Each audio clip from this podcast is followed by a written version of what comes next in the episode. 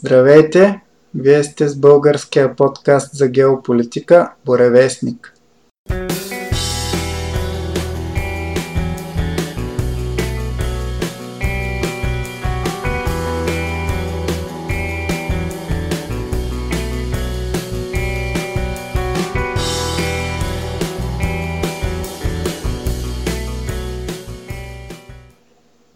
В днешния заключителен за две хиляди и деветнадесета година брой ще направим обзор на годината, като минем през най-значимите събития от геополитическа гледна точка за две хиляди и деветнадесета.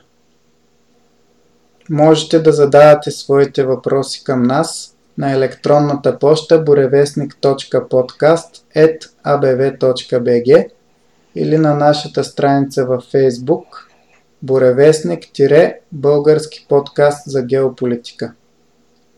Също така на адреса боревестник точка онлайн можете да изтеглите нашето приложение, с което можете лесно да слушате нашия подкаст на своето мобилно устройство и да получавате известия, когато е излязъл нов брой. Нека да преминем към ключовите събития на две хиляди и деветнадесета, като ще минем през тях в хронологичен ред. И първото, което имаме, е опита за преврат в Венецуела, който започна още януари месец. Спомняме си тогава посочения от американските служби човек на име Хуан Гуайдо се самообяви за президент на Венецуела, твърдейки, че властта на Мадуро вече е нелегитимна. Съответно, много хора от а, народа на Венецуела излязоха да го подкрепят. Имаше известна подкрепа и сред силовите органи. Миналия брой стана дума колко е ключова тяхната роля, особено в Южна Америка.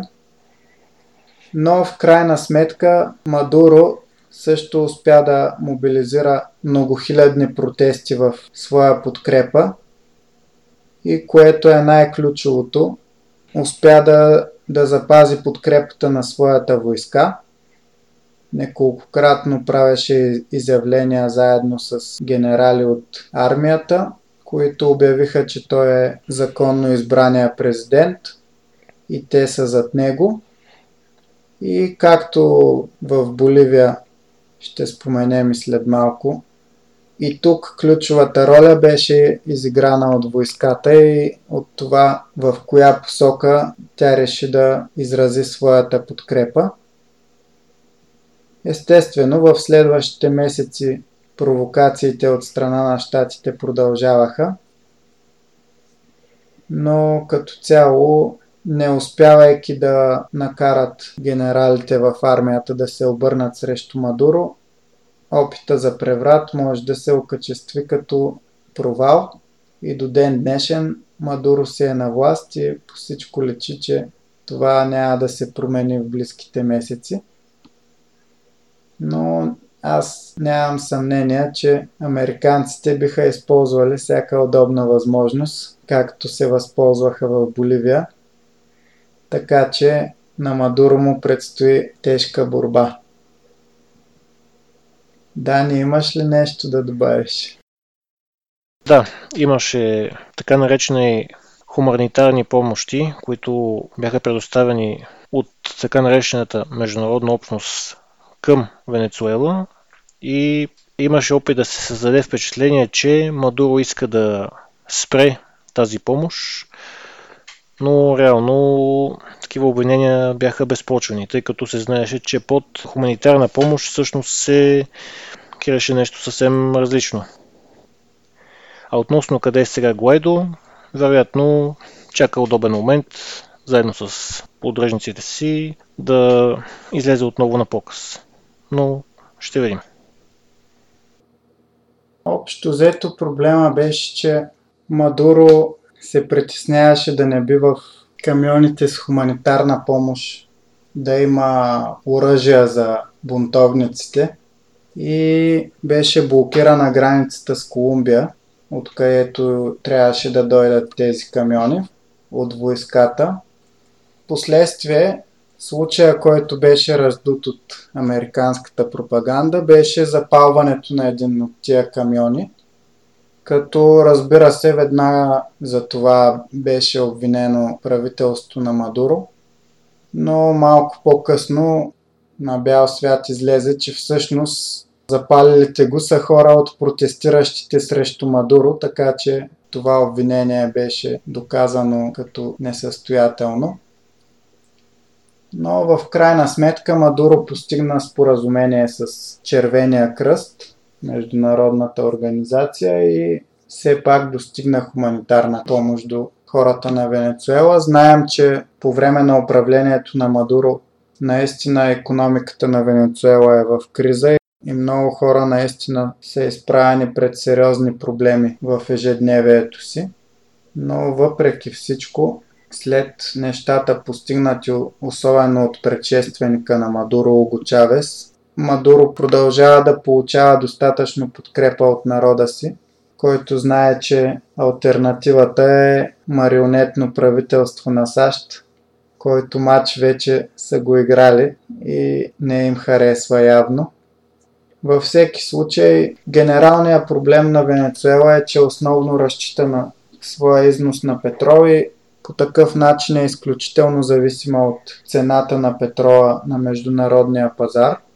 Кризата във Венецуела започна при срива на цените на петрола преди няколко години и наложените от щатите санкции само влошиха нещата, но все пак за момента Мадуро успя някак да задържи положението и това ще бъде така, докато има подкрепата на войската. Разбира се, едно дигане на цените на петрола би му помогнало доста, но това не е нещо, което Мадуро може да контролира. Заключение от тези събития е, че американците вече не могат да проведат успешна смяна на режима дори в собствения си заден двор, както те наричат Южна Америка. Да, успяха няколко месеца по-късно в Боливия, но там ключовата роля изиграха фактори вътре в самата Боливия, които са приятелски настроени към щатите, а не толкова американците и техните служби, които със сигурност са подпомогнали преврата срещу Ево Моралес, но далеч не са изиграли ключовата роля. Следващото събитие е едно, за което се говори и до ден днешен, а именно протестите в Хонконг. Дани може да ви разкаже отново, както това направихме в нашия първи брой за Китай, откъде тръгна цялата работа. Да, ситуацията тръгна от там, че поради едно извършено престъпление, визирам хонконгския гражданин, който реално убива бременната си приятелка. Става така, че гражданин на Хонконг се прибира, т.е. използва се от Тайван и остава безнаказан. В случая властите в Хонконг са с вързани ръце, защото нямат, нямат установен ред, по който да екстрадират техен гражданин на Тайван. Това трябва да мине чрез Народна република Китай. И властта в Хонконг се опитва да създаде такова правило, но голяма част от жителите на Хонконг твърдят, че това, ако това стане, те ще бъдат преследвани, поне според тях, дори и несправедливо. Тоест, могат да бъдат арестувани, ако имат идеи с по-бунтовнически дух, не спрямо само Хонконг, но и спрямо централната власт в Пекин. Но реално какво става? Този проектозакон не е приет заради твърде многото протести. Но протестите продължават и набират скорост, понеже хората в Хонконг и външни фактори виждат в това възможност да повлияят на Китай, на централната власт в Пекин. И тези протести са факти до ден днешен. Раздвоение има по темата. Полицията в Хонконг, която според протестиращите използва твърде много сила, но в същото време протестиращите също прекаляват, чупят, трошат, не спазват обществения ред. Това вреди на туризма, вреди на икономиката на Хонконг, вреди като цяло на репутацията на, на хората. Междувременно имаше и избори в Хонконг, на които симпатизантите на протестиращите реално получиха своето и реално спечелиха. Но нито една от двете страни не поддава. В момента ситуацията е в практически в застой. Да, протестите продължават и до ден днешен, но за мен е ключовото в дългосрочна гледна точка е, че много хора по принцип биха се очудили защо Китай просто не вземе някакви по-строги мерки, не смачка протестиращите. Има две възможни обяснения за това. Едното е, че Китай естествено не иска да си влоши имиджа сред международната общност и така нататък. Това естествено би повлияло и на търговия и на много неща. Но за мен по-смисленото обяснение е, че Китай просто няма нужда да прави това. Защото каквито и да са вълненията и протестите, договорът с Великобритания си е в сила, т.е. Хонконг вече е китайски, макар и запазвайки за срок от петдесет години, от които остават двадесет и осем, т.е. почти половината период вече е минал и Китай няма никакъв интерес да застраши изпълнението на този договор. А и Китай е в толкова силна позиция в момента в света, особено в света след Втората световна война, когато икономиката играе ключова роля за сметка на чистата сила, военна сила, че може да си позволи да бъде напълно спокоен, въпреки изкарваните от западната преса, едва ли не като апокалиптични събития в Хонконг. Така или иначе, докато китайската икономика върви, Хонконг няма логична причина да търси отделяне от Китай. Причината на този етап е чисто идеологическа. На протестиращите виждаме, че повечето от тях са млади хора, които, знаем, лесно биват манипулирани. Истински абсурд е да гледаш как млади китайци държат американски знамена, пеят американския химн и се вричат във вярност на президента Тръмп и го молят да ги освободи от лошите им сънародници. Но това е положението. Във всички епохи, във всички страни, младежта е най-уязвима от към пропаганда и от към използването и за най-различни нечисти цели. Във всеки случай аз бих прогнозирал запазване на сегашната ситуация и занапред, докато просто протестиращите се изморят. Те спечелиха и своята изборна победа.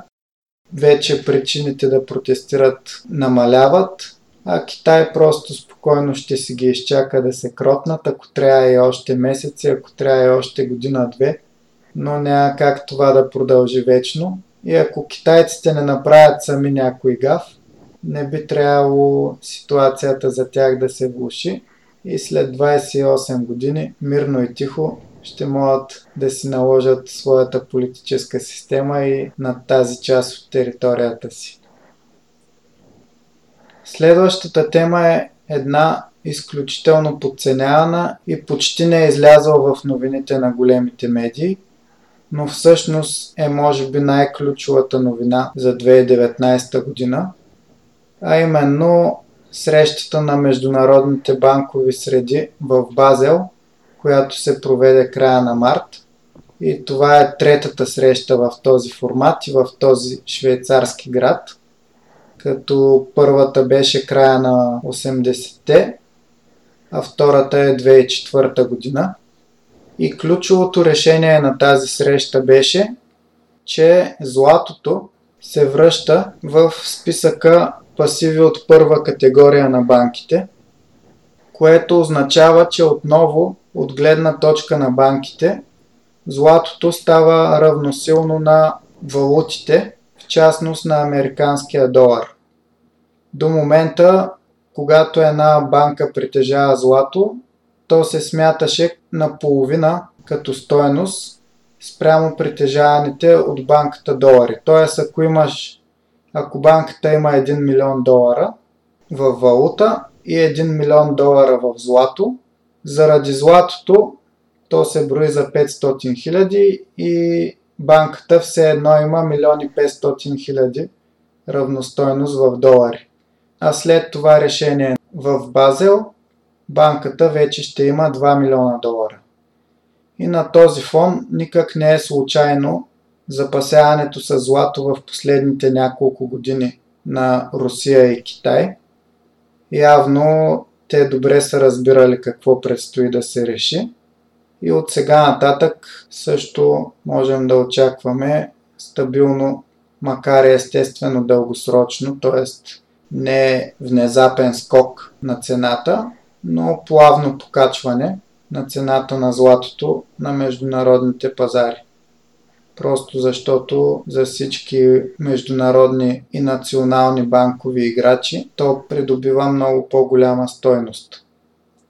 А това за мен е още един признак за края на неолибералния световен ред, за края на еднополюсния модел с център щатите, който център е не толкова заради самите щати, разбира се до голяма степен заради военната им сила, но най-вече защото върху тази страна беше съсредоточена властта на международния банков и корпоративен елит, но вече нещата се променят, китайската икономика се разви с изключителни темпове и от друга страна имаме военното израстване на Русия и хиперзвуковите оръжия, обявени от Путин на първи март две хиляди и осемнадесета година. От тогава насам няколко успешни опита с тях, което категорично измества щатите от ролята им на световен хегемон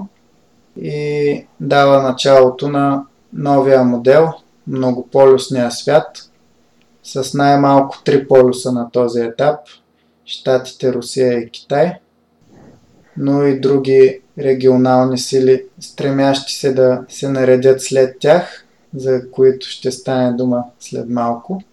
И очевидно световният банков елит, международното банкерство осъзнава тези реалности и издигайки златото в първа категория, това е реално сваляне на американския долар от позицията му на абсолютен хегемон на международния финансов пазар.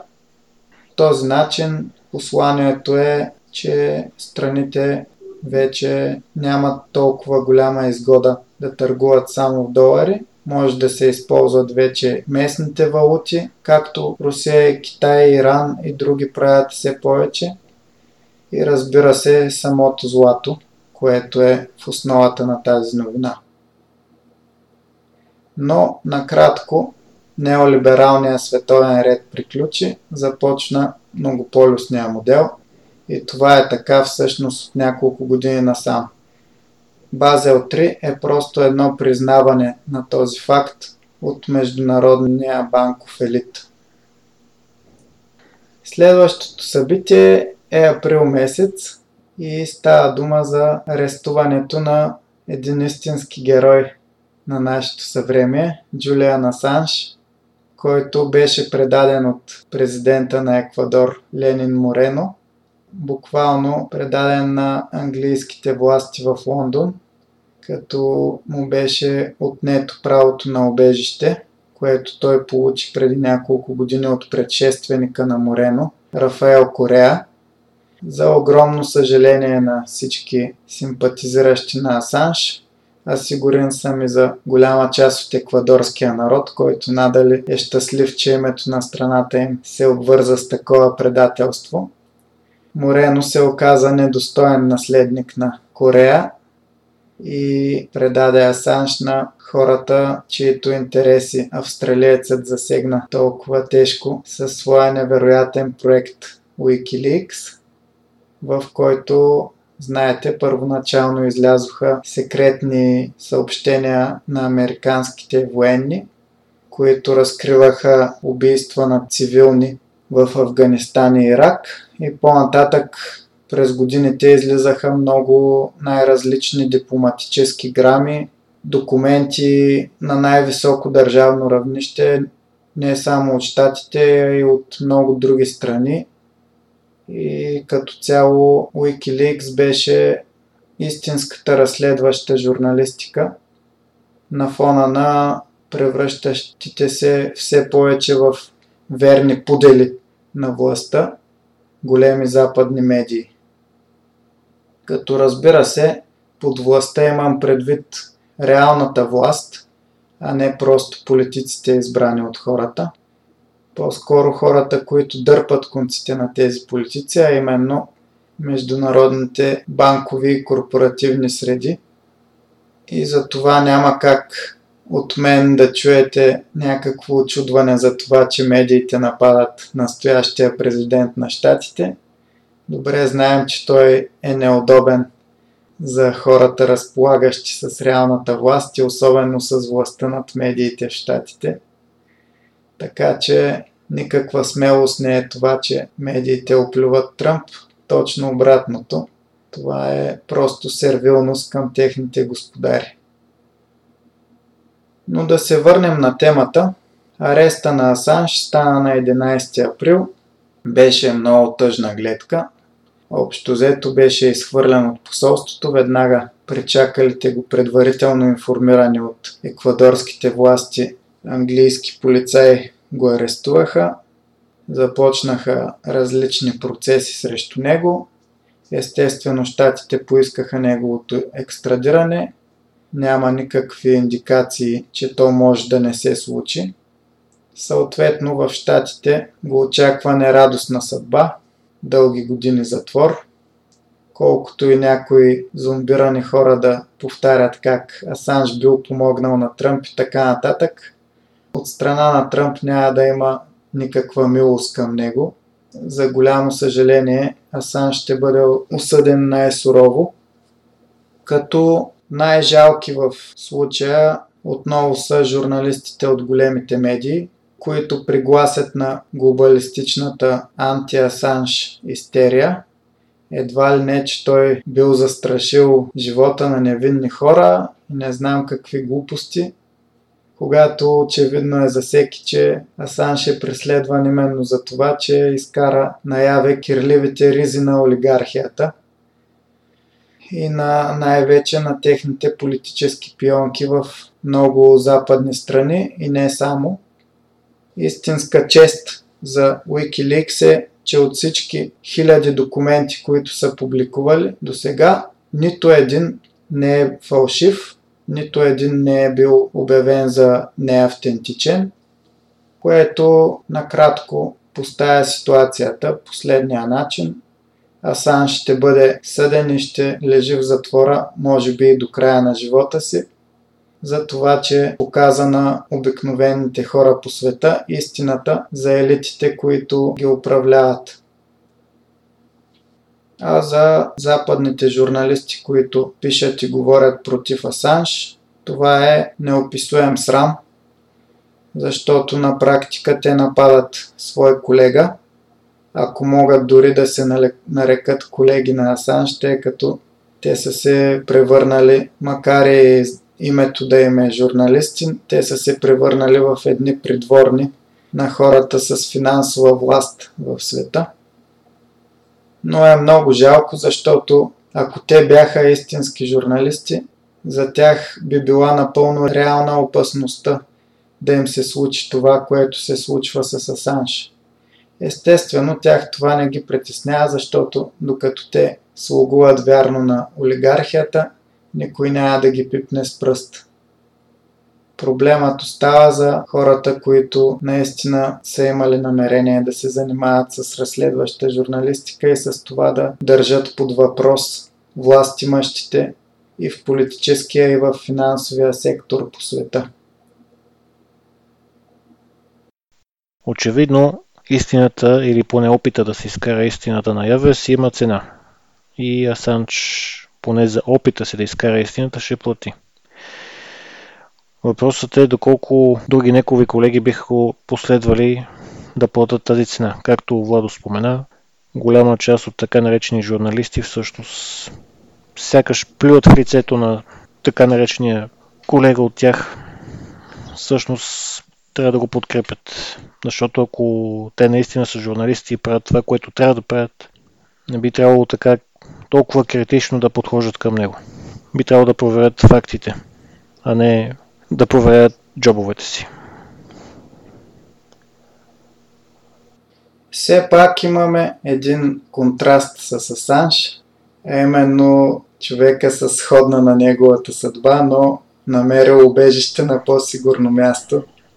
Едуард Сноудън, който също разкри строго секретна информация от американската агенция Ен Ес Ей, която се занимава с електронното проследяване на хората по света. Но той успя да избяга в Москва, в Русия, която му даде убежище и сега е на сигурно място. Макар и естествено да не може да пътува по света и така нататък по очевидни причини. За разлика от Асанж, нито е затворен между четири стени, както беше дълги години Асанж в посолството на Еквадор, нито е заплашен от екстрадиция в щатите, както е Асанж. Затова, ако някой, както спомена Дани, има намерение да наследи Асанж, трябва да доста добре да обмисли възможните си пътища за бягство и къде би бил наистина в безопасност. На този етап, може би Русия и Китай са двете такива страни. Разбира се, има и други по-малки. Но отново да повторя, за мен Асанж наистина е един от героите на двадесет и първи век. Друго събитие, което беше историческо през две хиляди и деветнадесета година, беше настъпването на новата ера Рейла в Япония. Както знаете, император Акихито обяви своята абдикация, като това е за първи път, т.е. до сега японският император не е абдикирал никога. От тази гледна точка това е историческо събитие за времената, в които живеем, така че от първи май две хиляди и деветнадесета година приключва ерата Хейсей и започва ерата Рейла, която може да се интерпретира като красива хармония. И новият император Нарухито след много процеси и събития през годината встъпи в длъжност. Като реално Япония е единствената държава в света в ден днешен, която все още има император. И все пак трябва да отбележим, че японският император е по-скоро с символични функции, макар и да е много обичан от народа си и да има изключителна роля в поддържането на японския дух. Той няма реална власт в ръцете си и това е така от Втората световна война насам, по-точно от загубата й от страна на Япония. Тогава са орязани правомощията на императора и в момента силният човек в Япония е министър-председателя Шинзо Абе, който се опитва да остане в историята с плануваните от него промени в Конституцията. Две от любопитните промени са замяната на думата индивид с човек, която е доста символична. Знаем, че Конституцията след Втората световна война е написана под диктовката на щатите и много понятия в нея идват по-скоро от превода на американски текстове, които са били подшушнати на съставителите на Конституцията, отколкото чисто от японците. И тази планирана замяна на индивид с просто човек е доста показателна в тази посока. А другата ключова промяна, заради която опозицията силно се противопоставя на плановете на Абе, е при написването на член девети, в който се прецизира ролята на японските така наречени сили за самоотбрана. По този начин се нарича японската войска след загубата на войната. Като Абе не планира драстични промени, например връщането на името армия вместо сили за самоотбрана, а просто иска да направи по-ясна ролята на силите за самоотбрана и да уточни, че е възможно те да участват в международни операции, не е просто с защитна цел, което среща негодованието на по-пацифистично настроените японци и на опозицията. Но в крайна сметка това е нещо, което рано или късно трябва да се случи. Рано или късно Япония трябва да излезе от сянката на щатите. Според мен вече този процес е започнал и до голяма степен благодарение на работата на Абе. Затова и тези промени рано или късно ще се случат. Въпросът е дали ще успее Абе да ги прокара по време на своето управление, което е една негова голяма надежда да остане в историята, или някой от неговите наследници ще го направи. Във всеки случай политическата ситуация в Япония е доста стабилна. Партията на Абе управлява с съвсем малки прекъсвания от Втората световна война насам и рано или късно планираните промени ще се случат. На изборите в края на юли Абе отново спечели мнозинство в горната камара на японския парламент, заедно с коалиционния си партньор, но няколко човека не му достигат за достигане на две трети, което е необходимото мнозинство, за да бъдат одобрени промени в Конституцията, които в последствие да бъдат предложени на референдум за одобрение от японския народ. Абе вече има две трети мнозинство в долната камара, но не успя да постигне същото и в горната, така че ще трябва да преговаря с опозицията, ако иска да прокара промените си в този вид на горната камара на парламента. И говорейки за парламенти, да дойдем към нашия или така наречения наш европейски парламент. И какви са нагласите на народите в Европа? Както знаете, имаше избори за Европейски парламент тази пролет. Да, в края на май се проведоха тези избори. Имаше рекордна избирателна активност като за Европейски парламент. Знаем, че и в България, както и в повечето страни в Европа, на хората не им пука много-много точно за тези избори, особено в сравнение с изборите за Народно събрание на собствената им страна. И избирателната активност е доста ниска поначало. Но този път имаше повишение на избирателната активност, която вървеше надолу в последните няколко избори. То беше най-вече благодарение на усилената пропаганда от страна на статуквото в Евросъюза, така наречената евробюрокрация, която използва последните няколко месеца преди изборите да плаши хората как се надигал лош популистски и националистически вод и трябвало те да излязат, за да защитят либералната демокрация. Една отиваща си безвъзвратно в историята смешка. Да. Е това словосъчетание. Горките избиратели. Да, но очевидно много хора се вързаха, излязаха да гласуват. И наистина скока на националистическите партии не беше толкова голям, колкото се очакваше. Имаше и някои по места, някои особености, например скандала с Штрахе, когато набедиха за руски агент в Австрия.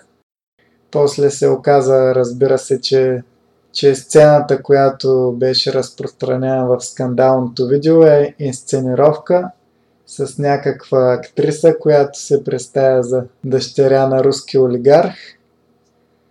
Но това нямаше вече значение. Фишека беше пуснат в информационната среда и в резултат Австрийската партия на свободата се представи значително по-зле на тези избори. Да, пропуснах да спомена, че записа всъщност е на няколко години, но разбира се, удобно статуквото го пусна две-три седмици преди изборите за Европарламент и естествено резултата беше, както можеше да се очаква, спад на подкрепата за партията на свободата в Австрия. Но пък за сметка на това видяхме вече и в официален вод лъвския скок на Матео Салвини и неговата Лега като партия номер едно в Италия. Безапелационна победа на тези избори. Те продължават да увеличават подкрепата си, особено след сформирането през лятото доста абсурдно правителство, което в народа двете партии, които го съставляват, по-настоящем имат трийсет процента подкрепа. Но това е положението. Статуквото се опитва да се задържи на власт чрез всякакви средства, дори осъзнаеки, че това е само временно и им купува две-три години. После неизбежно, когато дойде време за избори, така или иначе, Салвини ще спечели. Но за тях това няма значение. Важно е за тях да нанесат колкото щети могат на италианския народ, а после Салвини да се оправи, ако може да му е възможно най-трудно. Самите италианци добре осъзнават това и вота им на евроизборите е ясен показател какво искат и какво мислят за партиите на статуквото. Жалко естествено за тях е, че движението пет звезди, което започна и набра сила точно като партия, противопоставяща се на международната банкова и корпоративна олигархия, в момента работи заедно с социал-демократите, които са най-очевидната партия на статуквото в Италия. Но да се върнем към европейските избори като цяло. Нямаше кой знае какви размествания. Изгубиха, разбира се, както се очакваше месеци преди това още по проучванията, така наречената коалиция между Европейската народна партия и социалистите и демократите не можа да, да вземе общо над петдесет процента. Освен с скока на националистите, който макар и да не беше толкова голям колкото се очакваше, го имаше. Скочиха доста и зелените и това попречи на, две, на двата мастодонта да вземат повече от половината гласове. Естествено, в последствие се разбраха помежду си, привлякоха зелени, либерали на своя страна и пак си направиха коалиция. Картинката се избистря все повече в Европарламента, който впрочем е доста несериозен орган като цяло. Неговите решения нямат кой знае каква тежест и обикновено директивите му се спускат от неизбраните от никого европейски чиновници на по-висши постове, а парламента го играе един печат, който само подпечатва с гласуване това, което са решили наместниците на международната олигархия отгоре.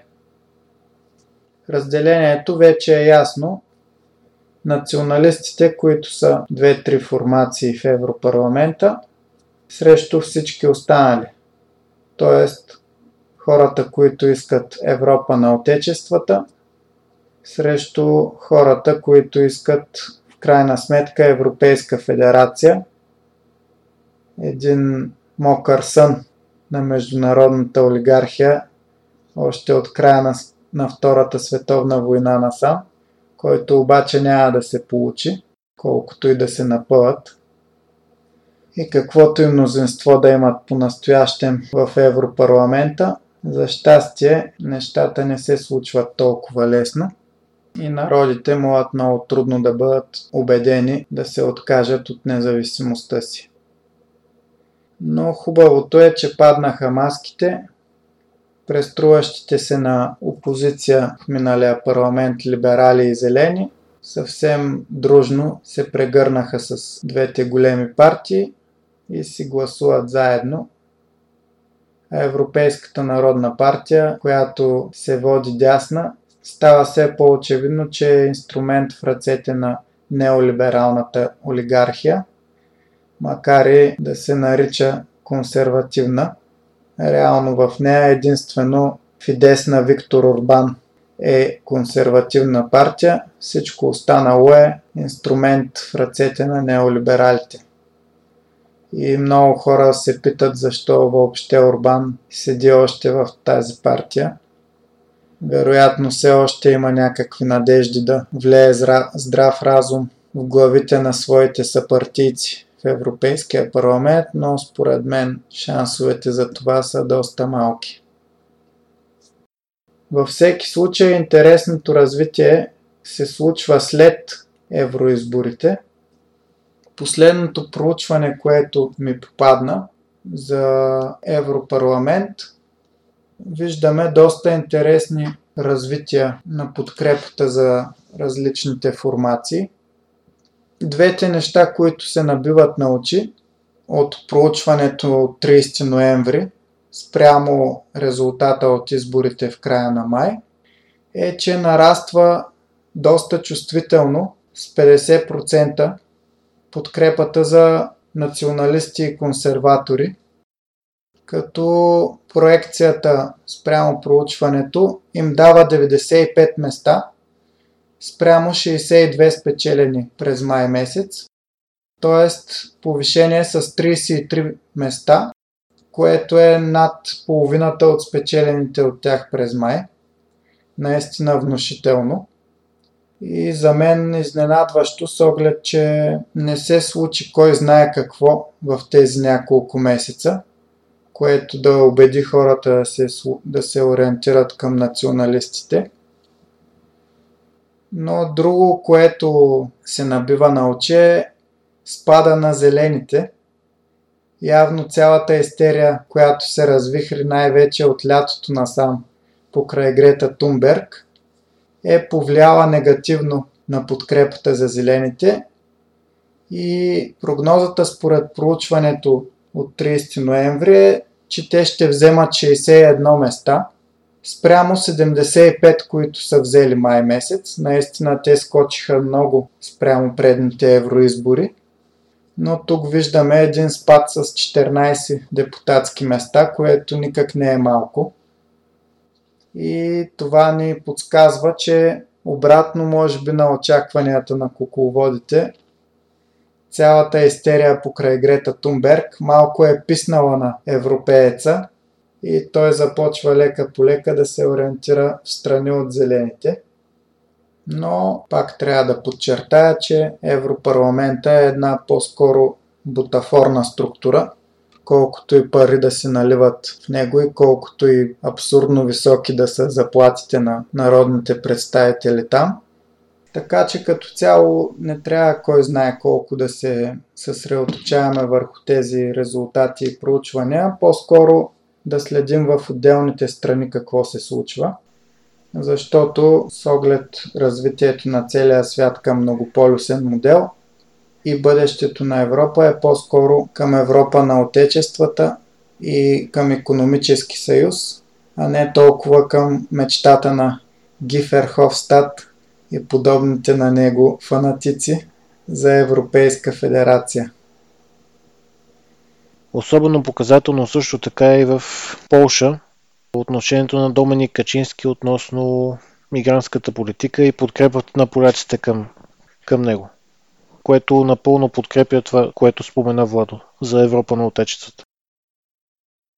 Да, Тарчински има интересни изказвания по различни интервюта по телевизиите и то по такива медии, където изповядват точно обратните на неговите възгледи. Може да потърсите в интернет и малко така бих казал дори забавно колко безцеремонно отрязва глобалистическите илюзии на водещите, които го интервюират.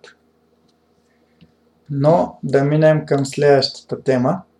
И тя е по-скоро символична, но може би нещо, което нашите, ако не деца, то внуци, ще четат в учебниците по история.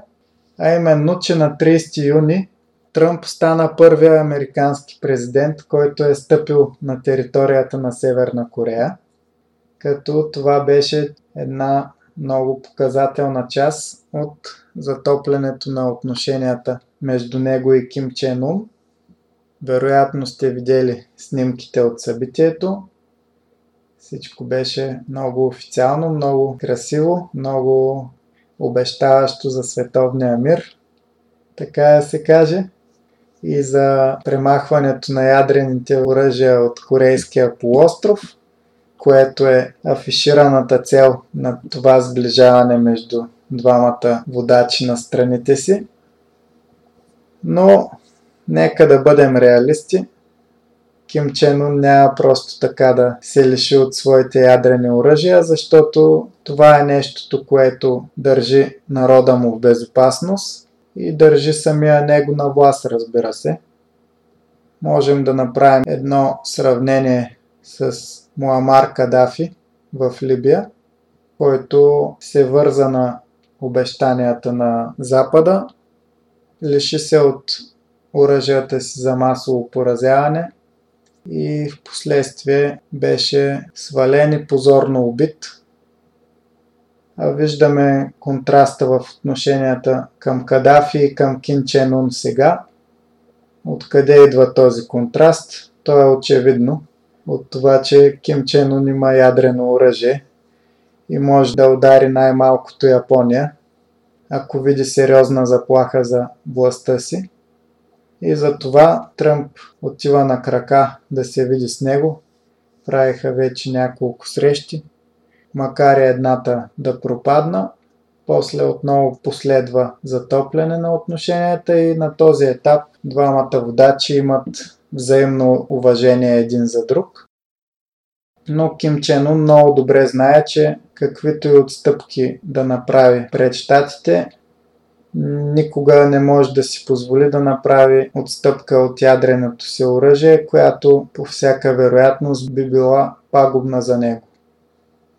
И със сигурност ще продължат и Тръмп и Ким Чен Ун да говорят за разоръжаване и за мир и така нататък, но Ким Чен Ун ще има едно на ум, че ядреното оръжие трябва да си го къта и да си го развива много внимателно, макар и не е по-късно, за да не привлече гнева на западния свят върху себе си. Да, и това събитие би останало в учебниците не само на, на нас, но и също в Северна Корея, като ако за нас това е две хиляди и деветнадесета година, за Северна Корея, според тяхното броене, това би била чуче сто и осма година, т.е. две хиляди и деветнадесета, а едната година, две хиляди и двадесета, ще бъде чуче сто и девета. Като първата година на чуче е, разбира се, рождението на Ким Ир Сен, първия водач на Северна Корея. Което пък ни прехвърля към следващата тема, говорейки за подобен тип технология. Иран излезе от ограниченията за обогатяване на уран през лятото. Да, напълно логична стъпка от страна на Иран, след като Тръмп категорично отказа да изпълнява ангажиментите и излезе от прословутата ядрена сделка с Иран, която беше прокламирана като голям успех на Обама. Впоследствие Евросъюза, макар на думи да твърдеше, че иска да се запази сделката, на практика много-много не се стараеше да спазва условията по нея и Иран естествено няма как, след като другите страни не си спазват задълженията, ти като последен глупак да продължаваш да ги спазваш. И така започнаха да обогатяват уран за собствените си нужди. Естествено те твърдят, че за енергетиката. Но напълно логично е да се предположи, че на заден фон върви разработка на ядрено оръжие. За страна като Иран това би било естествено развитие. Някои дори твърдят, например Нетаняху, че Иран вече имат ядрено оръжие, но доказателства за това на този етап няма. И на фона на Тръмп, който продължава да говори доста остро спрямо Иран и да сипе заплахи, е напълно нормално Иран от своя страна да се замислят за по-сериозна работа по въоръжаването си, в случай, че тази война, с която Тръмп ги заплашва вече доста време, наистина се случи. Изпоменавайки Иран, друго събитие свързано с региона е споразумението, което Турция и от страна Ердоган подписа заедно с едната част от признатото правителство в Либия за права да проучва Средиземно море за газ, като акваторията реално се пада южно от Крит, като естествено Гърция, Кипър и Египет са против, както и Израел. А, това защо става? Защото Турция в лицето на Ердоган са против Хафтар, който е другата фракция в Либия, като Хафтар пък в същото време е подкрепен от Франция и Русия. А, Турция в лицето си на искаща да бъде регионална сила, все пак трябва да се здобие с достатъчно ресурси, като естествено газта е един от тези ресурси. И Турция не би се справила пред нищо да дразни дори гърците и кипърците, естествено, за да се здобие с тях. Да, знаем за Северен Кипър, окупирана от турците територия на страна членка на НАТО, което обаче не я спаси. Тъй, че една добра подсказка за нас, бих казал, защото не бих се очудил Ердоган да прояви апетити към наши територии в бъдеще. Та, там в Северен Кипър лятото се активизираха турците, почнаха да дупчат за петрол по акваторията. Естествено Кипър протестират, имаше, разбира се, реакция от Евросъюза, порицание за Турция и заплахи. Но Ердоган доста пъти тази година доказа, че много-много не му пука от заплахи, си върши неговото. Да, либийското правителство, както Дани спомена, надявайки се на подкрепа от Ердоган срещу Хафтар, който изглежда е водач на по-силната от двете враждуващи фракции в страната в момента, дадоха правото на Ердоган да проучва в акваторията в Средиземно море, но, както и Дани каза, доста други се обявиха против. Големия играч, всъщност, който има най-големи енергийни интереси в източното Средиземноморие, противни на турските, това е Израел, и този сблъсък ще бъде любопитен как ще се развие в бъдеще, в идната година. Иначе протестите на Гърция, Кипър и така нататък са естествени. Дори четох напоследък такива предположения за евентуална война между Турция и Гърция. За мен това са глупости, няма как да стане нещо такова в обозримото бъдеще. Но Израел е доста по-сериозен противник и не бих изключил сблъсъци между турските военни сили и тези на Израел, макар и в ограничен мащаб, покрай тази борба за кой да сложи ръка на повече ресурси в източното Средиземноморие, където впрочем последните години бяха открити няколко значителни находища на петрол и газ, но това е тема в развитие, която ще продължим с интерес да наблюдаваме и през следващата година. Следващата тема е от август месец. Тогава беше поставено нейното начало. Август месец в Индия беше отменен член триста и седемдесет на Конституцията, който даваше автономия на областта Джаму и Кашмир, а в края на октомври официално влезе в сила промяната на статуса на областта, като тя дори беше разделена на две части. Западната си остана Джаму и Кашмир, а източната е наречена Ладах, като тези части вече не са, нямат автономия, а са нормална част от Индия, като всеки друг щат. Имат си губернатори и така нататък и ще бъдат директно управлявани от правителството в Ню Делхи, което, както знаем, е оглавявано от премиера Нарендра Моди. Защо това събитие е толкова важно?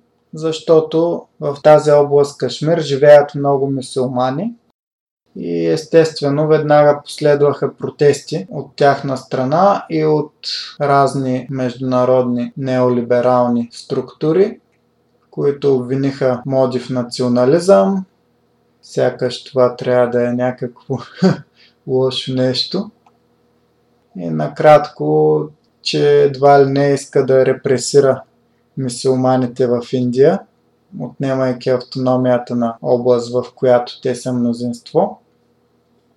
Тази област също така десетилетия назад има вражда между Индия и Пакистан за нея, като част от областта Кашмир в географски смисъл е част от Пакистан, а Пакистан се опитва да вземе и тази част, която е в границите на Индия, но въпреки няколко войни между Индия и Пакистан, това не се случва.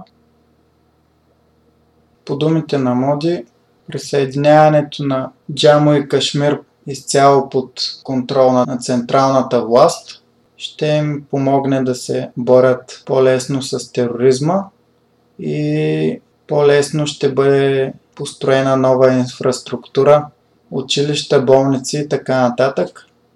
Естествено, за мюсюлманите това не е достатъчно обяснение, но така или иначе те трябва да приемат този факт. Тепърва ще видим дали ще има атентати, саботажи и така нататък спрямо индийските власти в района, но като цяло ходът на Моди показва, че има амбиции и той да остави следа в историята на Индия и да направи страната си по-силна и по-голям фактор по света. Нормално е да се започне от цели, които са по-лесно изпълними, една от които е именно присъединяването под централна власт на въпросната територия.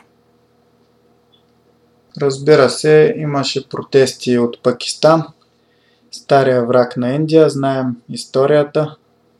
Индия и Пакистан са, са създадени от англичаните, когато напускат колонията си, като държавата е изкуствено разделена.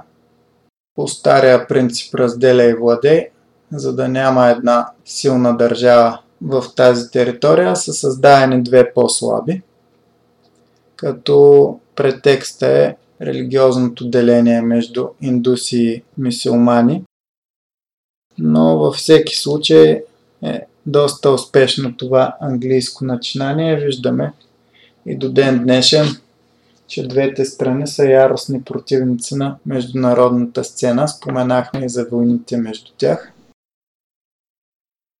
И като естествена прослойка на такъв тип идеи от Моди, в Индия е одобрен закон, според който немюсюлмански малцинства могат да се здобият по-лесно с индийско гражданство. Като това предизвиква негодование, най-вече в североизточния щат Асам до Бангладеш, т.е. от едната страна Пакистан, от другата страна Бангладеш. Т.е. както спомена Владо, целта е и Индия също да бъде обсъдена и дори с възможността да се дава гражданство на немюсюлмански малцинства, това да се използва като претекст от медиите като пронационалистическо действие. И следващото събитие, което се отбеляза през две хиляди и деветнадесета година, е за съседа на Индия – Китай. Навършиха се тази година седемдесет години от основаването на Китайската народна република, основана през хиляда деветстотин четиридесет и девета година. По който повод имаше доста внушителен парад на китайската армия. Да, като за седемдесет години, вярно, голяма част от тях са под а, един начин на мислене, след което, знаете, след седемдесета година, когато американците подават ръка на Китай и им казват те да станат мотора за производство на света, начина на мислене и модела на социализъм с китайски характеристики се променя. Китай претърпява голям възход в растежа си. като Китай е втора икономика за момента, много скоро може би би станала и първа. Тоест, без Китай почти невъзможно да си представим нещо, което докоснем дори в стаята си или където и да сме, че не е минало през Китай. Това е мотора на света за производство и ще продължи да бъде занапред. Но Китай почва да произвежда не само за света, но и за себе си, което ни връща към това, което споменахме в началото, към така наречен много полюсен свят, като Китай, Америка и Русия, но много хора си мислят, Китай и Русия са заедно, но всъщност не. Китай има съвсем свои собствени интереси и се съобразява най-вече с това какво те имат и защитават своя собствен интерес, който включва Хонконг, Макао, Тайван и Тибет. И Си Цзинпин, за разлика от своите предшественици като Ху Цзинтао и тези преди него, реално Си Цзинпин след приемането на закона от партията, той може да управлява до живот, т.е. емулира модел на Мао Цзедун, но с далеч, далеч по-технологично напреднала армия и с държава, която реално е втора икономика. Т.е. това, което Мао Цзедун всъщност не е имал, докато е бил на власт. А дори бих добавил, че по покупателна способност на глава на населението са и първа икономика. Тъй, че вече е спорно. Зависи от критерия, по който го измерваш. Дали те са по-голяма или щатите. Точно така. Друга кръглогодишнина, свързана с Далечния изток и по-специално също с Китай, е двайсет години, откакто Португалия връща Макао на Китай. По-специално на двайсети декември. Относно Макао, това, което знаем е, че според Световната банка, брутният вътрешен продукт на Макао се увеличил девет пъти. От шест цяло и седем милиарда долара през хиляда деветстотин деветдесет и девета година, когато реално е предаден отново обратно на Китай, на петдесет и четири цяло и шест милиарда долара през две хиляди и осемнадесета. А на глава от населението Макао са трети в света. осемдесет хиляди долара на глава на населението. Фискалните резерви на Макао са над седемдесет и пет милиарда долара, което се равнява на шест годишните разходи на автономния регион, а безработицата едва е едно цяло и осем процента. В първото полугодие на две хиляди и деветнадесета година над двеста милиона туристи посещават Макао, като половината от тях естествено са от Китай. Основна причина за това, разбираемо, е хазартната индустрия на Макао, която е най-голямата в света и е седем пъти по-голяма от тази на Лас Вегас. С население над шестстотин и шейсет хиляди души, Макао има и своя лимит, най-вече заради географията си, едва трийсет и два квадратни километра. И се осланя твърде много на хазартната си индустрия. Но все пак, интересен паралел може да се направи спрямо от това, как се развива Макао и как се развива Хонконг. Но, както знаем, Хонконг е предаден от британците на Китай през хиляда деветстотин деветдесет и седма година и законопроекта, който е направен за Хонконг, е две години преди този на Макао. Тоест, законодателите, ако може така да ги наречем в Китай, са се получили от две години, след което се прави предаването на Макао. Плюс това, португалците не се бъркат толкова в работите на Китай, както го правят британците. Затова в Макао в момента няма такива протести, както в Хонконг. А и доколкото знам, правителството е доста по-сътрудничещо си с китайските власти. Следващото събитие от октомври беше нахлуването на турската армия в Сирия, така наречената операция Избор на мира. Или на турски Бараш Панара, която Ердоган започна под претекст, че ще се бори с терористите от Кюрдската работническа партия на територията на Сирия. В брой седми стана дума доста нашироко за това начинание на Ердоган. Като цяло може да се каже, че то беше с променлив успех.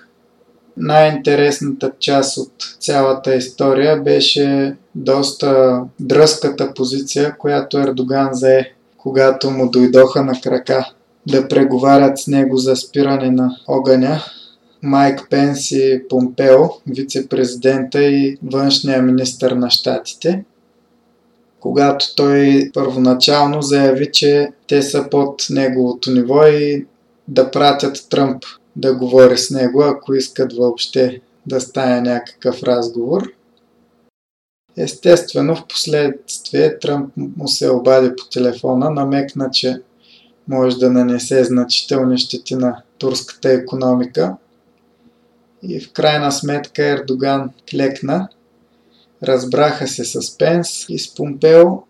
Два-три дни след това отиде и в Русия, координира и с Путин нещата и в крайна сметка Турция получи контрола върху една зона по границата с Сирия, в сирийската част, но далеч не успя да си осигури териториите, за които Ердоган се надяваше в началото. И все пак той успя да представи пред народа си това начинание като успех, но основните губещи в случая бяха кюрдите, които в дните непосредствено след началото на турската акция бяха общо взето подложени на сеч. Разбира се, много от тях избягаха, но техният проблем беше предизвикан от техни... тяхната собствена лоша преценка за ситуацията. Кюрдите до последно се надяваха и вярваха на обещанията на САЩ и Израел за автономна кюрдска държава, ако не е независима, но те не можаха да прозрат, че това бяха обещания, които даващите ги не могат да изпълнят. Тяхното твърдоглавие и отказ да се обърнат за помощ към сирийското правителство, което заедно с Русия можеше да им гарантира безопасността срещу евентуално турско настъпление. Те разчитаха на мижавите американски войски, които бяха в тяхната област. Разбира се, не толкова на бройката им, колкото на факта, че Ердоган не би тръгнал срещу територии, в които има американски военни. Тръмп обаче изтегли своите войски оттам, което беше възприето от Ердоган едва ли не като покана да започне това настъпление. Дали е имало координация между двамата, можем да гадаем само, но е факт, че Тръмп, изтегляйки войските си, спазваше свое предизборно обещание и конкретно за Сирия и като цяло американците да не го играят световен жандарм вече и да ограничат намесата си в конфликтни точки далеч от своята територия, които не ги касаят особено. В крайна сметка кюрдите от немай къде се обърнаха с молба за помощ към Асад. Бяха пратени части от сирийската армия да възвърнат реда в териториите, населявани от кюрдите, но в последствие политическото споразумение между Турция, Сирия, Русия и с негласната подкрепа на Иран и щатите, също другите две големи замесени страни в сирийската война, бяха разпределени пограничните зони, като една част, както казах, се даде на Турция, друга се върна под контрола на сирийските власти, което беше своеобразен успех и за законната сирийска власт и за така представения като диктатор от западните медии Башар Асад. И като стана дума за западните медии, имаше един любопитен момент покрай техния очакван плач за кюрдите, нападнати от лошия диктатор Ердоган, а именно това, че части от така наречената сирийска свободна армия, така наречените умерени опозиционери от западните медии, се включиха на страната на Турция в настъплението срещу кюрдите и излязаха кадри как изколват кюрдски цивилни. Естествено, веднага същите хора, които до вчера западните медии не обясняваха каква умерена опозиция са и как трябва да свалят Асад и да дойдат на негово място, веднага бяха заклеймени като кръвожадни терористи и много зли типове, когато помогнаха на Ердоган. И този епизод казва достатъчно за достоинството на западните медии, които са под контрола на глобалистите. И няколко дни след нахлуването на турските военни в Сирия се случи събитие малко по-на запад и на север, а именно масови протести в Барселона, отново искащи независимост, като поводът беше това, че голяма част от водачите на каталунците, борещи се за независимост, са в затвора. Знаем Карлес Пучдемон, основният водач на каталунците, покрай референдума за независимост преди две години. От тогава се укрива в Белгия и испанците искат неговата екстрадиция. Макар че това искане започна по времето на Мариано Рахой, предишния министър-председател на Испания, който е с доста по-патриотични възгледи спрямо сегашния социалист Санчес, така че дори да бъде екстрадиран в Испания, може да му се размине на Пучдемон с някаква по-лека присъда, отколкото ако управляваше дясноцентристката партия, както по времето, когато се проведе този референдум, който естествено испанската власт не призна. Във всеки случай, любопитно е отново отразяването от западните медии на тези събития. Макар и с половиността, се прокрадваше внушението, че каталунските протестиращи са лоши, в смисъл създават безредици, трошат публична собственост и такива подобни внушения, което е прелюбопитно на фона на вървящите по същото време протести в Хонконг, за които същите медии писаха, че са борба за свобода срещу лошата китайска комунистическа диктатура. Да, така е, понеже все пак Испания е членка на НАТО и на ЕС, все пак за това, може би. Да, виждаме двойния стандарт. Абсолютно. Когато корпорациите, които издържат въпросните медии, имат интерес дадената държава да е стабилна и да няма отцепване на територия, протестиращите и искащите да се отцепят са лоши.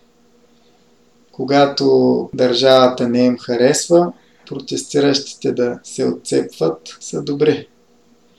Макар че в случая става дума за два различни етноса – каталунци и испанци, а в случая на Хонконг, хората в Хонконг са си чисти китайци. Но това очевидно няма значение за медиите.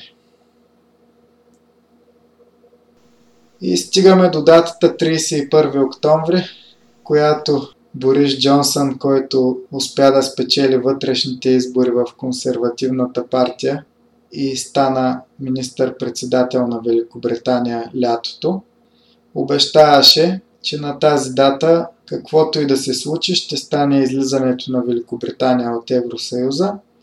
Е, не се получи, въпреки доста меката сделка, която той направи с Брюксел, с цел да успокои противниците на по-твърдо излизане от Евросъюза на Великобритания в парламента, които бяха наистина много. Си пролеча, че по-голямата част от депутатите в предишния парламент просто не искат Великобритания да излезе. Те гласуваха против тази сделка на Борис Джонсън и в крайна сметка Великобритания си остана в Евросъюза за още поне три месеца. Такова беше удължението, което Джонсън беше принуден от парламента да поиска. И така датата се измести за тридесет и първи януари. За щастие на Джонсън, все пак депутатите се споразумяха за предсрочни парламентарни избори. А, беше доста вероятно да не го направят и агонията да продължи. Но макар и яростни противници на Брекзит, те разбраха, че няма нужда допълнително да изнервят народа си с това продължаващо вече над три години чакане и нещата ще трябва да се решат в последващи избори, които ще бъдат и своеобразен втори референдум за или против Брекзит. И изборите от преди седмица бяха спечелени безапелационно от Борис Джонсън и неговата консервативна партия. Междувременно той направи и чистка още в рамките на предишния парламент, изгони от партията всички депутати, които гласуваха против Брекзит. И по този начин сега има мнозинство и то такова, от което не може да очаква нож в гърба. И изглежда, че всички пречки пред Брекзит вече са премахнати и на тридесет и първи януари наистина Великобритания ще излезе. Дори беше гласуван леко променен вариант на сделката на Борис Джонсън, вече беше одобрен от британския парламент, като бяха премахнати някои по-меки клаузи, които бяха включени преди това с цел да се привлекат и по-враждебно настроените спрямо Брекзит, но все пак способни на компромис депутати. Тоест на този етап имаме по-твърда сделка, която Борис Джонсън ще предложи на Евросъюза. Предстои да видим дали тя ще бъде одобрена. Но тъй като вече Джонсън е много по-силен с абсолютното си мнозинство в парламента, между впрочем най-голямото от времето на Маргарет Тачър насам, което има консервативната партия. Въоръжен с това мнозинство, Борис Джонсън може да може от много по-силни позиции да преговаря с Евросъюза и да прокара сделката, която има на ум. И по мое скромно мнение има всички шансове да се справи в тази задача, защото алтернативата е излизане без сделка на Великобритания на тридесет и първи януари, което е кошмарен сценарий за Евросъюза, не толкова за Великобритания, колкото и да се опитваха да ни внушат обратното в последните месеци и години, така че евробюрокрацията ще трябва да се съгласи на някаква сделка с Джонсън, което за тях все пак ще е по-добре, отколкото да няма никаква сделка. Същевременно, паралелно с Брексит се създава внушението и за евентуалната идея за независима Шотландия. Шанс, който шотландците изпуснаха преди няколко години, страхливо гласувайки да останат в рамките на Великобритания, въпреки че имаха уникалния шанс да излязат без всякакви конфликти и проблеми. Но сега, когато са заплашени икономическите им интереси от евентуално излизане на Великобритания от Евросъюза, отново се надигнаха такива гласове, но аз далеч не смятам, че е сигурно, че един втори референдум след Брекзит, ако се случи, защото все пак нищо не е сигурно в геополитиката, докато не стане факт. Не съм сигурен, че втори шотландски референдум би донесъл победа за желаящите излизане от Великобритания. Навлизаме и в месец ноември. А основното събитие тогава беше успешния преврат в Боливия, за който говорихме в миналия брой. Ево Моралес, управлявал Боливия четиринадесет години, беше свален, по-точно принуден да напусне президентския пост, след като главнокомандващия на войската го призова да направи това в името на мира и стабилността в Боливия.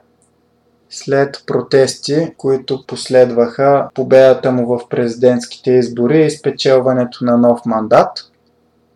Както казахме и предния път, това, че при Ево Моралес икономиката на Боливия стабилно върви нагоре, пада безработица, дига се жизнения стандарт и така нататък, далеч не е достатъчно на фона на неговата фатална грешка, която е изгубването на контрола върху войската. И по-настоящем Моралес е получил убежище и вече е в Аржентина, където октомври месец спечели Алберто Фернандес, новия президент на Аржентина, който също като своята вице-президентка и бивша президентка на Аржентина Кристина Киршнер е от така наречената розова вълна в Южна Америка, т.е. накратко социалист и напълно логично с оглед сходните политически възгледи с Ево Моралес му е дал убежище. И понастоящем властта е в ръцете на противниците на Моралес, десни неолиберално настроени политически партии, като споменахме и в миналия брой, че главният организатор на съпротивата срещу Моралес, на протестите и съответно и на преврата е един от най-богатите боливийци, Луис Фернандо Камачо, яростен противник на Моралес, който най-сетне успя да го свали от власт. Какво обаче ще се случи в Боливия от тук нататък, все още не е ясно, защото има протести срещу преврата, които особено сред индианците, които между впрочем са мнозинство в Боливия, и Моралес, който беше първия индианец президент на Боливия, неговото сваляне е тежък удар за индианците в страната и те логично протестират срещу това. И страната като цяло в момента е разделена на две. По-бедните райони, които са населявани от индианци, и по-бедните квартали в големи градове, на практика властта, заграбена от превратаджиите, не може да ги контролира и са едва ли не в положение на анархия. Така че кризата в Боливия може би тепърва предстои да се задълбочава и успешният преврат далеч няма да значи преход към стабилно управление, както се случва с множество от военните преврати в Южна Америка през двайсети век. Но на този фон трябва да споменем и протестите в Еквадор и Чили в последните месеци. Стана дума за президента на Еквадор Морено, който предаде Асанж. Само по този ход става ясно, че това е човек приятелски настроен и удобен за щатите. Но, както често се случва, такъв управник в Южна Америка не успява по една или друга причина да се погрижи добре за собствения си народ. И в Еквадор избухнаха доста яростни протести срещу Морено, които искат неговата оставка. Той дори беше принуден да премести столицата от Кито в крайбрежния град Гуаякил, защото нямаше как да бъде запазен реда в Кито и да бъде осигурено нормалното функциониране на правителството. Всъщност, дори беше до някаква степен застрашен живота на самия Морено, заради което той премести седалището на властта, обявявайки и извънредно положение от столицата Кито.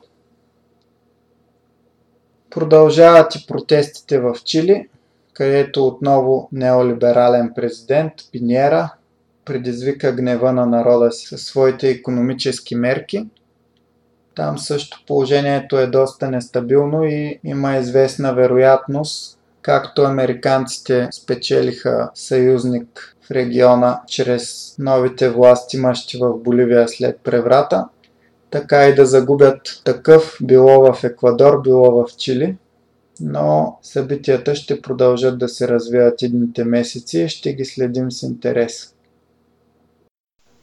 Както знаете, повратната точка за протестите в Чили беше билетчето за метрото в столицата, но естествено причините бяха далеч повече, но това явно преля чашата и си личи отново, както споменахме преди малко, разликата в отразяването на протестите в една държава, в която реално властва неолиберално насочени идеи спрямо друга, че протестите в Чили не бяха отразени като израз на честно изразяване на мнение, придружено все пак с агресивни елементи, бяха отразени подчертано в негативна светлина. Да, за разлика от боливийските протести при избирането на Моралес, където естествено глобалистическите медии ги представиха като едва ли не справедливата воля на народа срещу лошия диктатор. Но да, за кой ли път в този брой Виждаме двойния аршин на големите медии, които по някаква причина все още минават за авторитетни сред имащи се за сериозни и замислящи хора. Следващото, което бих споменал пак от региона, от Южна Америка, беше срещата на БРИКС в Бразилия, която беше в средата на ноември, малко след преврата срещу Ево Моралес, която протече напълно нормално и нямаше кой знае какви големи новини. Но първо да кажа за БРИКС. БРИКС е обединението чисто икономическо на пет развиващи се икономики. Поред на буквичките Б Бразилия, Р Русия, И Индия, К Китай и към тях се пресламчи и Южна Африка, която е съто. Беше БРИК само преди това. Та, те имаха среща в средата на ноември, държавните глави на тези страни в Бразилия.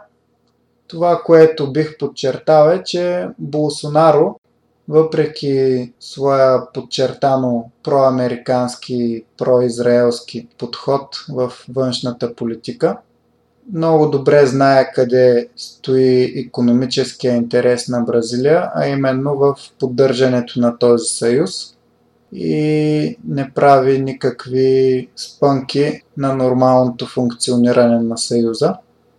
Беше един гостоприемен домакин на тази среща.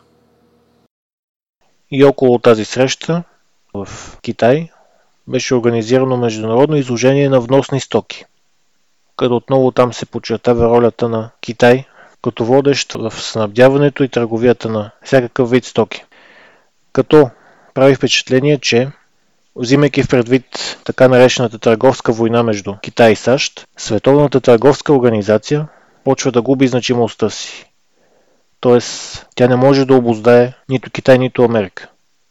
И реално, дори някои компании да търпят огромни загуби от това и да обвиняват правителствата на едната или другата държава, като същевременно се обръщат към Световната търговска организация и нейните адвокати защитават интересите си, ако те не са достатъчно големи да лобират в самите правителства на тези държави, то тогава Световната търговска организация е почти свързани ръце, което отново ни навежда на мисълта, че глобализмът едва ли ще бъде бъдещето.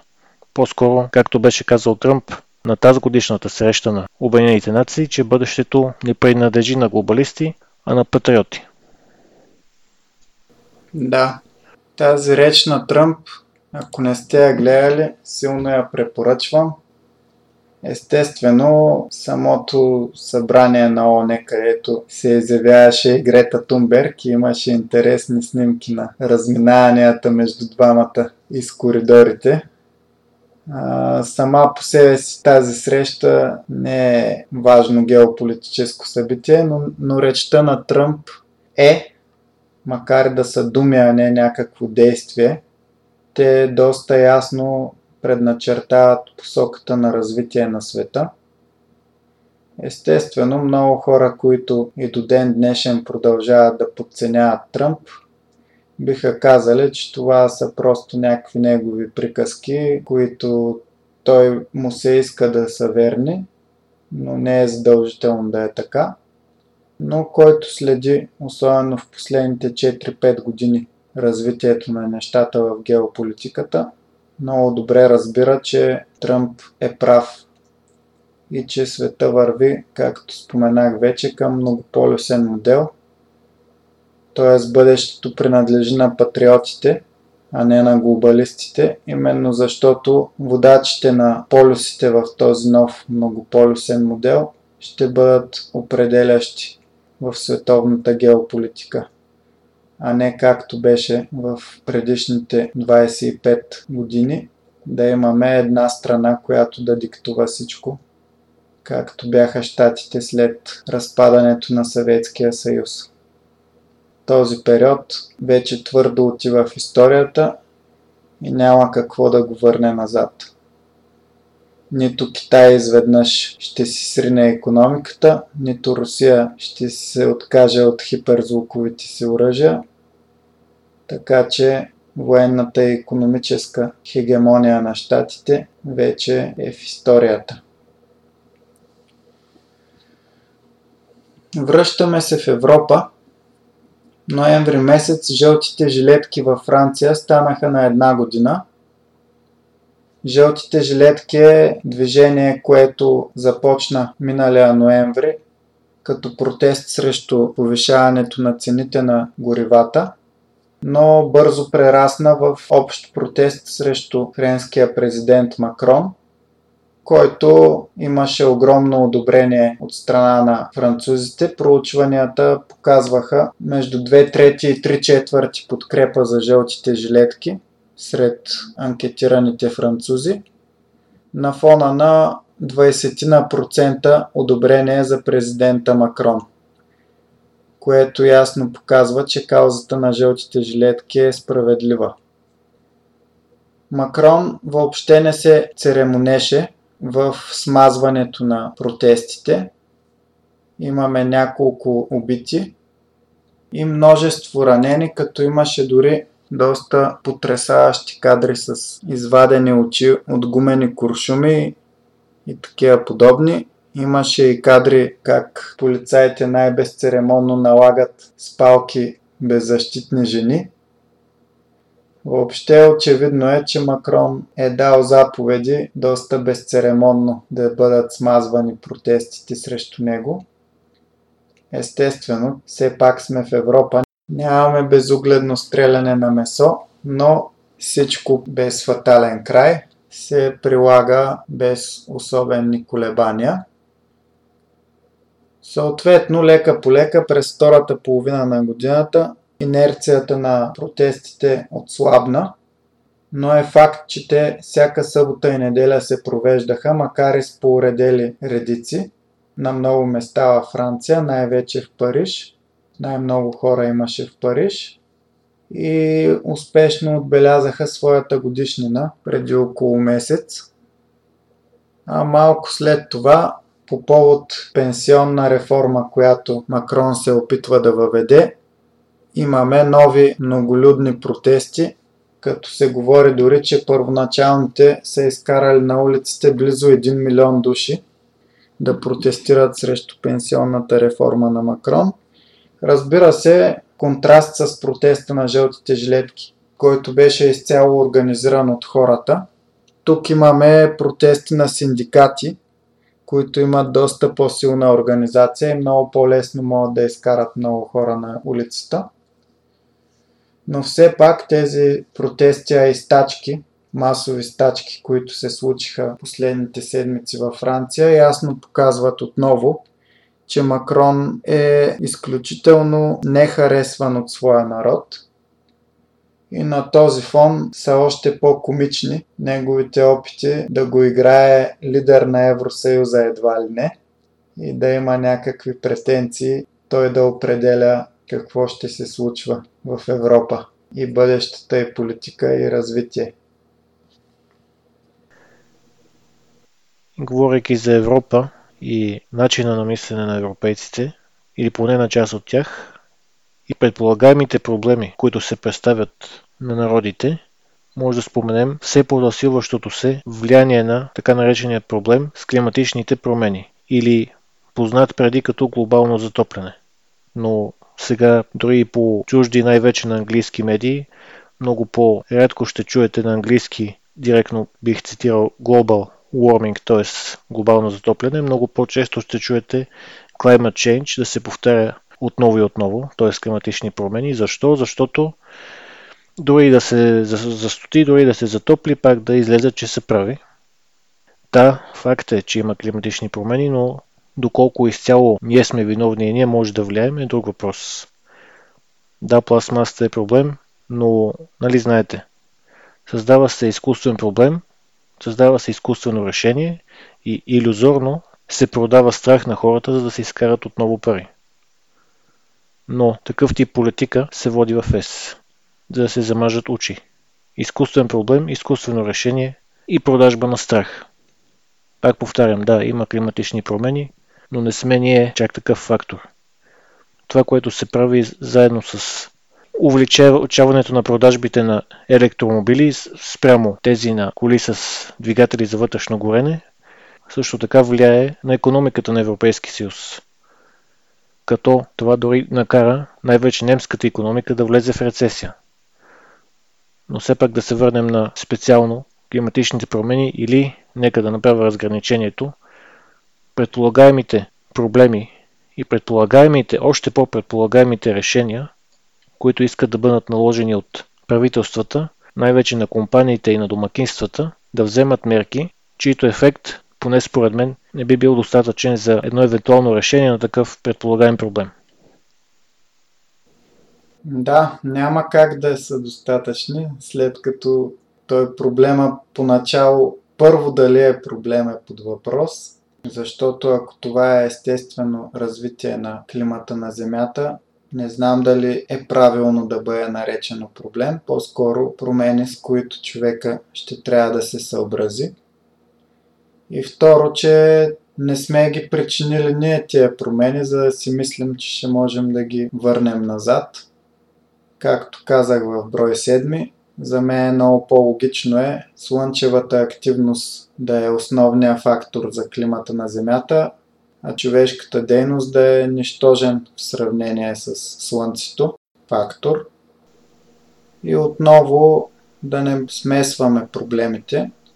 Замърсяването на въздуха, на водите, избиване на животни и така нататък са истински проблеми, наистина причинени от човека, но това не значи, че ние променяме и климата и няма никаква връзка между двете неща.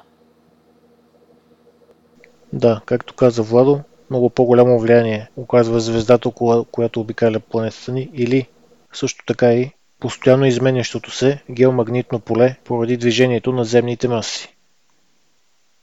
Да. И това, което е големия проблем всъщност в новата политика, която иска да наложи наследничката на Юнкер фон дер Лайен, е това, че Европа остава единствена от по-големите фактори в световната икономика, която ще тръгва да бори така наречените климатични промени, с което Европа ще ограничи икономиката си в много аспекти, съответно ще ограничи своята конкурентоспособност спрямо Китай, спрямо Щатите, спрямо Индия дори и Русия. Така че, ако наистина бъдат взети сериозно тези мерки, да, бих добавил и спрямо Великобритания, която изглежда ще се измъкне от този капан точно на време. И ако страните в Европейския съюз тръгнат сериозно да прилагат тези мерки, те ще навредят най-вече на себе си, без да има реален ефект за климата. Защото дори да предположим, че човешката дейност влияе на климата, това, че Европа ще намали своето вредно влияние, няма да изтрие факта, че Китай, Щатите, Индия ще продължат техния отрицателен принос. Така че единственото, което Европейския съюз ще постигне с това, е собственото си маргинализиране, още по-голямо от досега, на световната икономическа и геополитическа сцена. Факт е, например, че от големите играчи в областта, например, на информационните технологии, европейски фирми липсват. На доста по-скромни позиции сме спрямо китайци, японци, американци, разбира се.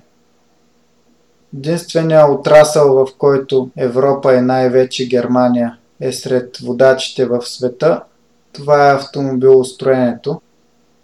И от континента, който задаваше тон на целия свят преди два века, вече Европа се превръща лека по лека в периферия, макар и все още с висок жизнен стандарт и съответно добре вървящи икономики.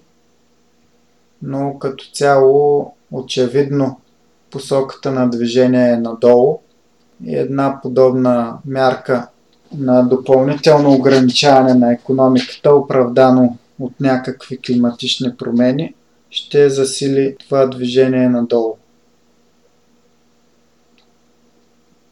И за финал едно събитие от последните дни, което естествено беше подготвено от девети ноември две хиляди и шестнадесета година насам, а именно така наречения импичмент на американския президент Доналд Тръмп, който неговите политически противници, така наречените демократи, гласуваха тези дни в долната камара на американския парламент, където те имат мнозинство, много добре знаеки първо, че, че го гласуват без всякакво основание върху скалъпени обвинения, които не намериха нито едно конкретно доказателство. Единствените свидетели в полза на тяхната теза, че Тръмп е злоупотребявал с властта си, е заплашвал украинския президент, бяха някакви хора, които уж били чули от някой друг, който бил чул от някой трети, че Тръмп те е бил направил. Междувременно излязаха и разпечатки от разговора, никъде нямаше нещо, за което човек да може да се хване, но демократите си имат мнозинство в долната камара, ползват си го да оклепат Тръмп колкото могат. Само че, в крайна сметка, проучванията показват, че откакто се почна този фарс, който почна почти веднага след като излезе доклада, че не е имало намеса на руснаците в изборите, каквато им беше предишната мечта да направят импичмент, но не успяха да намерят на какво да стъпят там и затова веднага почнаха следващия съшит с бели конци случай, този път с украинския президент. Но така успяха да гласуват това нещо.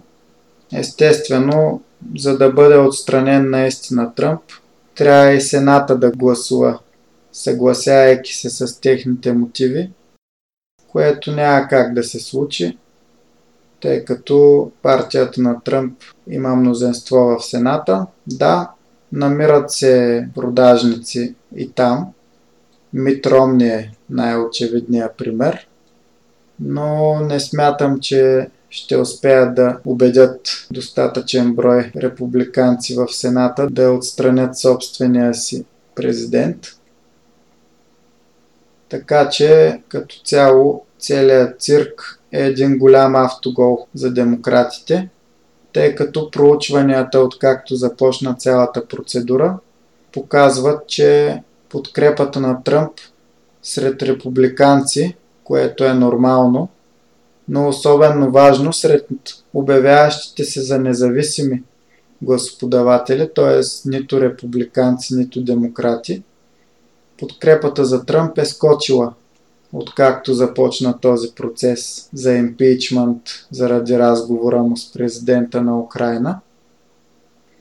Така че нещо, в което аз и без това бях сигурен, просто заради доста слабите кандидати, които демократите успяха да извадят за противник на Тръмп до година в предстоящите президентски избори. Съвсем се затвърждава моето мнение, че Тръмп ще спечели втори мандат. Дори с оглед колко абсурдни бяха този път обвиненията срещу него, започвам да се съмнявам да не би всичко да е част от един голям цирк и демократите нарочно да работят за втори мандат на Тръмп, което предполага доста внушителен контрол на кукловодите на цялата политическа система на щатите, но нищо не е изключено.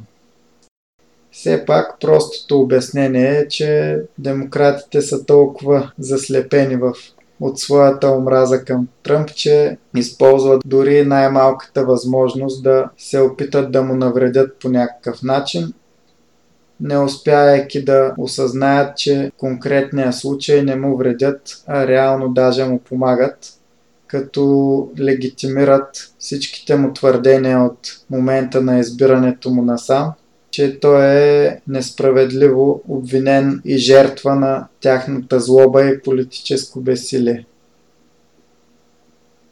И отново можем да си направим извода за отразяването на така наречения процес за импичмент на Доналд Тръмп. Масово, по, както ги нарекохме и по-рано, медии повлияни от глобалистически идеи, процеса По повечето от тях беше предаван на живо, сякаш всеки момент, че се реши да бъде свален от власт, и голяма част от хората в социалните медии пускаха хаштаг Impeach Trump, Take him down, т.е. свалете го, и така наречени мемета с Peach и Impeach, т.е. праскова и праскова с перука, т.е.